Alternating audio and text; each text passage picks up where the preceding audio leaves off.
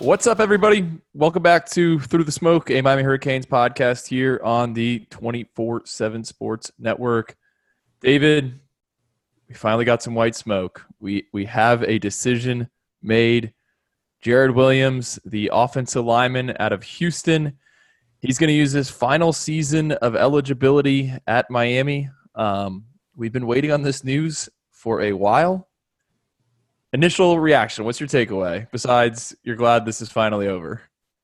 Yeah, I mean, this is our second emergency podcast for Jared Williams committing to Miami, right? So that's fun. But no, it's it's good that he finally went public with it. Um, we've kind of been in wait and see mode.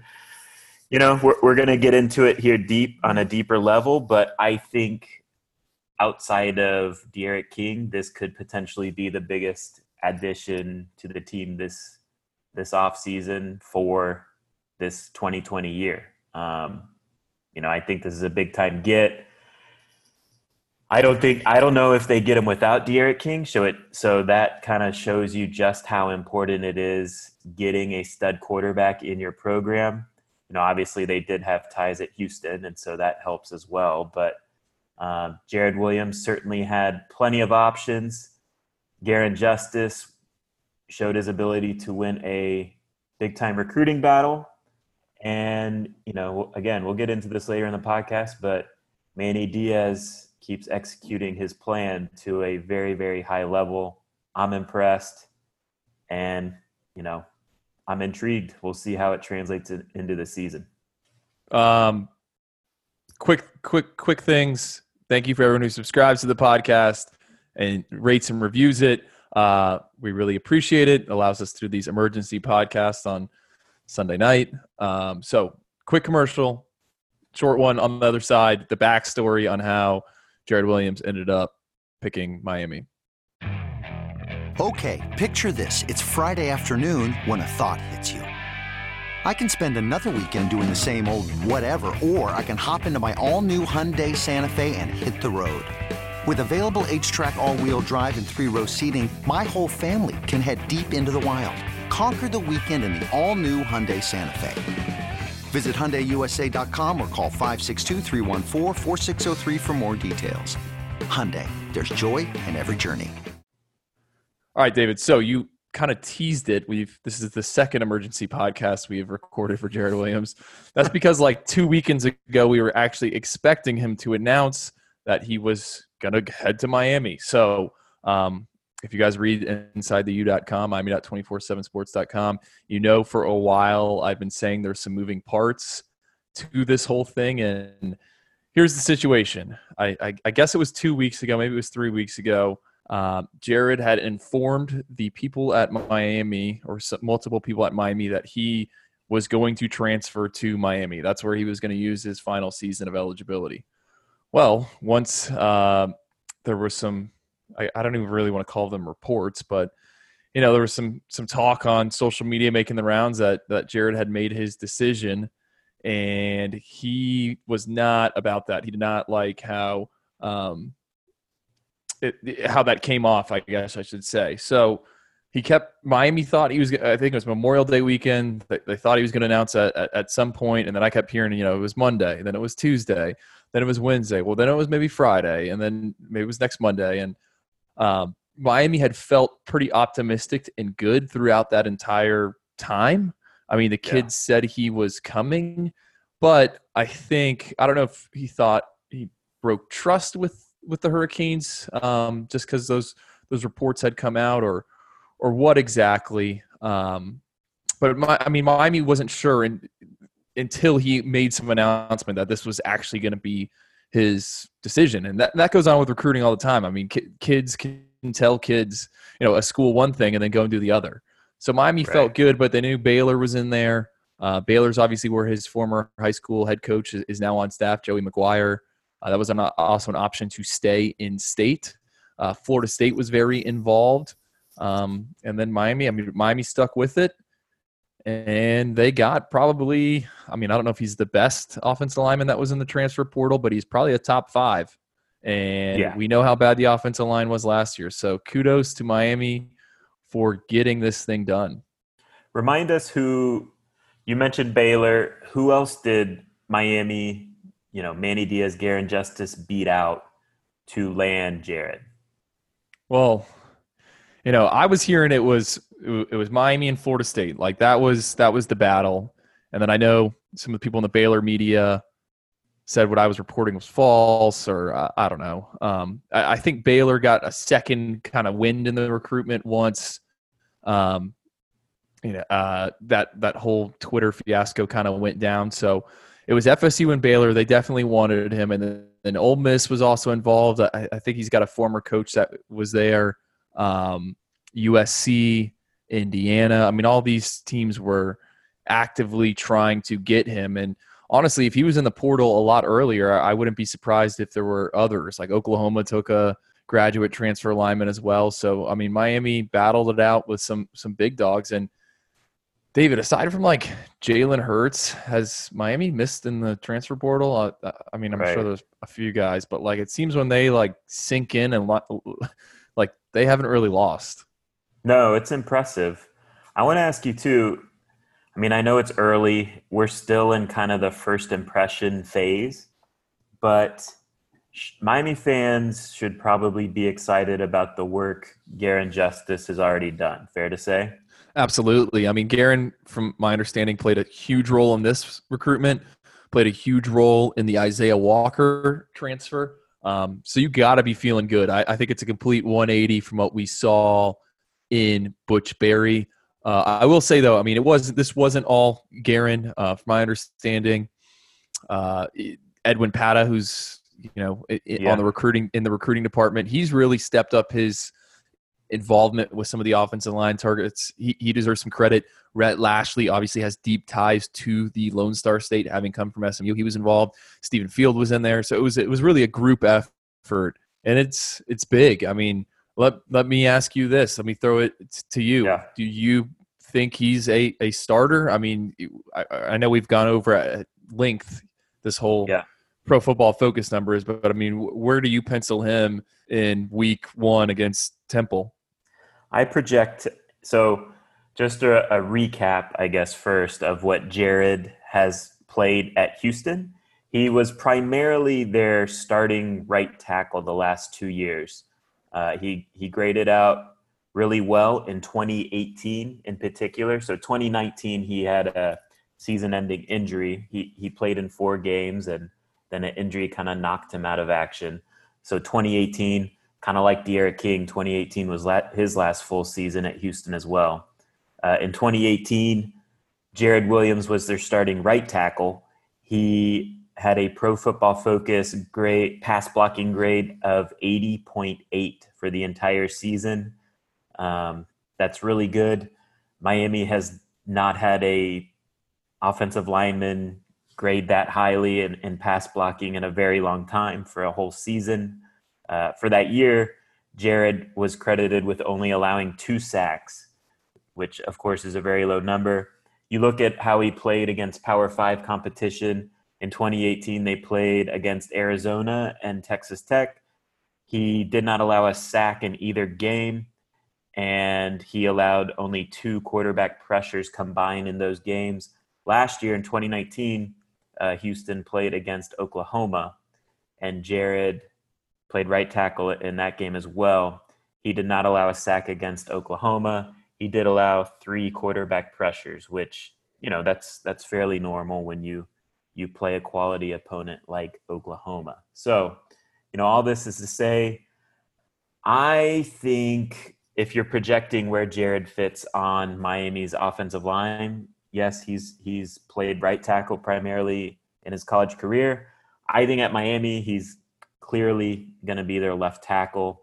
He's not like when you look at him body type wise and skill set wise, if you watch a little bit of film on him, he's really not your like prototypical right tackle. You know, typically those right tackle guys are kind of really stronger guys, uh, really good at run blocking, those kind of guys. Jared honestly is is kind of a longer, athletic, light on his feet type of offensive tackle.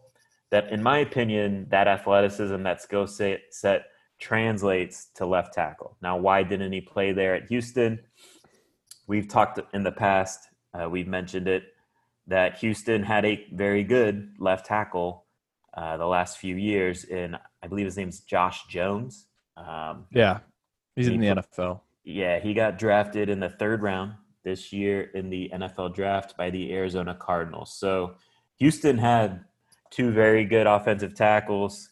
Uh, they went Josh Jones on the left side, Jared on the right side. My feeling is, you know, and again, it there is typically a process that an offensive lineman has to go to go through somewhat when they change sides. But you know, from the film you see on Jared, he looks like an athletic guy. I think he'll be able to figure it out. And so I honestly project him as being their starting left tackle this year. Do you agree? Yeah. I mean, um, I could see him. I, I, I, could definitely see him there. I mean, I don't know who's going to uh, move where, but I, I, think one of the reasons why he's coming is he's been I mean, I, I, this is me speculating. I, I don't know if this conversation's been had, but I would assume he was told he has a very good chance uh, to start. And you never know. I mean, who knows what happens when when he shows up on campus? We all thought Tommy Kennedy was going to be uh, yeah. the answer, and I'll I'll say this. I mean, like Jared Williams is a completely different prospect than than Tommy Kennedy, but I, right. I think maybe maybe left side, right side, who um, who kind of knows. But look, Miami needed to improve this line. Uh, gave up 51 sacks last season. They they returned their top six players, and they've added a uh, a guy that has plenty of experience. I mean, not a ton, 13 games, and then who knows? What if Isaiah Walker is eligible? So um, it's yeah. a good it's a good plug and play. I, I will say more kind of on the recruitment thing. Uh, I know there was uh, again rumors and speculation about the admissions process. I, I, was never never heard anything along the lines of that being an issue. I, I do know um, Miami is uh, essentially counting him forward. I know some people want to debate that that term, but he's he's going to be kind of counted forward. So uh, Miami can't really. I mean, he can't really start classes until uh, August. I think he can be on campus in, in July or whatnot. Yeah. Some of those other schools that were recruiting him, like Baylor and FSU, I mean, they could have took him right now for whatever their summer A or, or summer B uh, terms will be. So that's also kind of I, don't know if it's notable, but it, shows that Miami is also f- fighting a bit of an uphill battle in that department right. as well. So I did. I put up a a quick poll on InsideTheU.com, just wanting the fans. Uh, you know, taking their temperature on what they expect now on the offensive line, you know, after this addition. So I asked, like, what what offensive tackle combo do you want to see in 2020? And right now, as I'm checking, the winner slightly is Jared Williams and John Campbell. Um, I didn't specify left or right in that poll, but then I and I put another poll: which offensive tackle spot do you expect Jared Williams to play at? And left tackle is winning overwhelmingly. So just uh it's interesting. I I I if I were answering, I would probably go Jared Williams and John Campbell as well, just because some of the the chatter we heard coming out of that one week of spring football in March that Miami was able to get in was that uh, Garin Justice was pretty impressed by what John Campbell was doing. John was actually working at left tackle that week. Um, and so, yeah, I think so. Basically, the word was Garin was very impressed by John. He was wondering why he, you know, essentially wasn't the left tackle last year.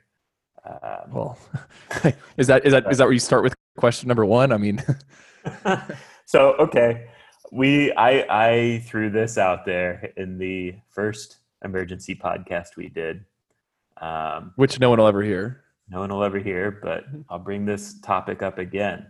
Um, I think, and again, this is me speculating. I'm not saying this conversation is going to happen now. But if I'm Miami, I approach Zion Nelson and say, Hey, Zion, you know, this might be, we, we played you too early last year as a true freshman. It was almost unfair Yes, you started. Yes, you battled. You played your best. Um, we thank you for that. But let's be real, you still have a lot of developing to do physically and with your technique. And the best thing for your development long term is for you to take a red shirt this season and come back as a better player in 2021 and compete for the starting left or right tackle job that year. Um, you know, I I like this, and uh, right. initially I was like, I I don't know, but you got to realize, man, he can play in four games. Right. I just think, and you know, when you talk to Zion about it, you bring in Zach McCloud. You bring Zach McCloud into the room, and you know, Zach McCloud, I'm sure sees the benefit now of taking that red shirt that he took last year, even though last year I'm sure that was extremely difficult and hard for him to do. Um, you know, again, I think there is talent with Zion. There's something there. It's just it it needs more time. And right. Right. it was it was really unfair to him. I would say unfair to the team to put him in that position last year as a starting left tackle when he sh- you know when he signed, everyone expected him to be a guy that you know we didn't even have to really think about for two years. Um, right. So again, I think this Jared Williams addition not only is it good for this immediate 2020 season, I think it helps the development of the line too because you know I've talked about in previous podcasts how Miami is in a rut with playing freshmen and redshirt freshman quarterbacks. And someone on the message board brought up smart you know i got to give them credit. I, for, I forget which poster exactly it was but they said you know that's kind of also happening at offensive tackle um, with miami as well and i think there is some truth to that so you know miami this is a chance for miami to get older at that offensive tackle position immediately and in the future as well um, by potentially redshirting zion nelson yeah. Uh, anything else you want to get into before? Uh, yeah, I think we I think we need to just touch on uh, Manny Diaz, and you know, again, I feel like we keep saying this this off season, but I think it bears repeating. Like the guy, the guy is doing everything he can to put Miami in a position to win a ton of games this year. And look, no one can no one can excuse him from 2019. The results were the results. I think Manny Diaz would be the first to tell you that 2019 was not good enough. But he has gone to work. He's attacked this offseason. He has addressed every single issue Miami had from a personnel standpoint from the 2019 team. And let's be real too, like the positions he's landed in the transfer portal aren't rinky dink positions. They are the most important positions in football. He got a quarterback, D'Eriq King. He got a pass rusher, Quincy Roche. He got a, I would argue, a left tackle in Jared Williams.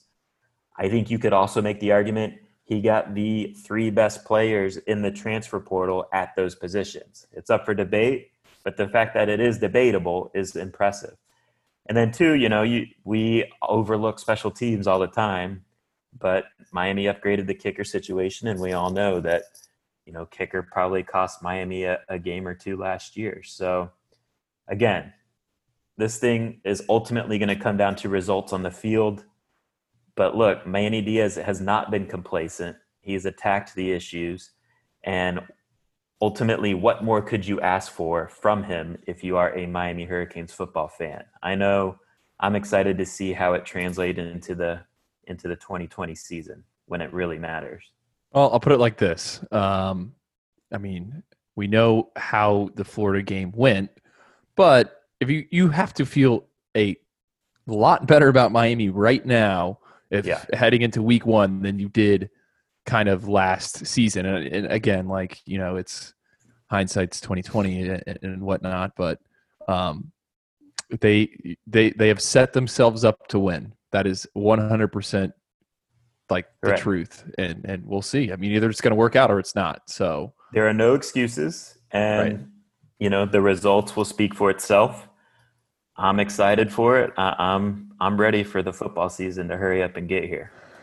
Good. Well, guys, make sure you check out the site. Uh, David kind of teased all those articles that he, he had written. Yeah, Uh, got a ton. Yeah, a ton of good stuff, and I'm sure we'll have more over the next few days. Um, the recruiting news isn't going to stop. Romello Brinson is making his decision uh, on Saturday. I think I'm going to be up in Orlando at- at a camp on Sunday. So uh, we're busy, man, and you know, just churning up updates. I just posted something about Avantae Williams, so check Yeah, cool. out. Very cool. Yeah, stay locked onto the website. Um, you know, news never stops. It, it's it's a fun time, and I think the Miami fan base is getting excited for this 2020 season, and, and I don't blame them. So, thanks Uh, for listening. All right, later.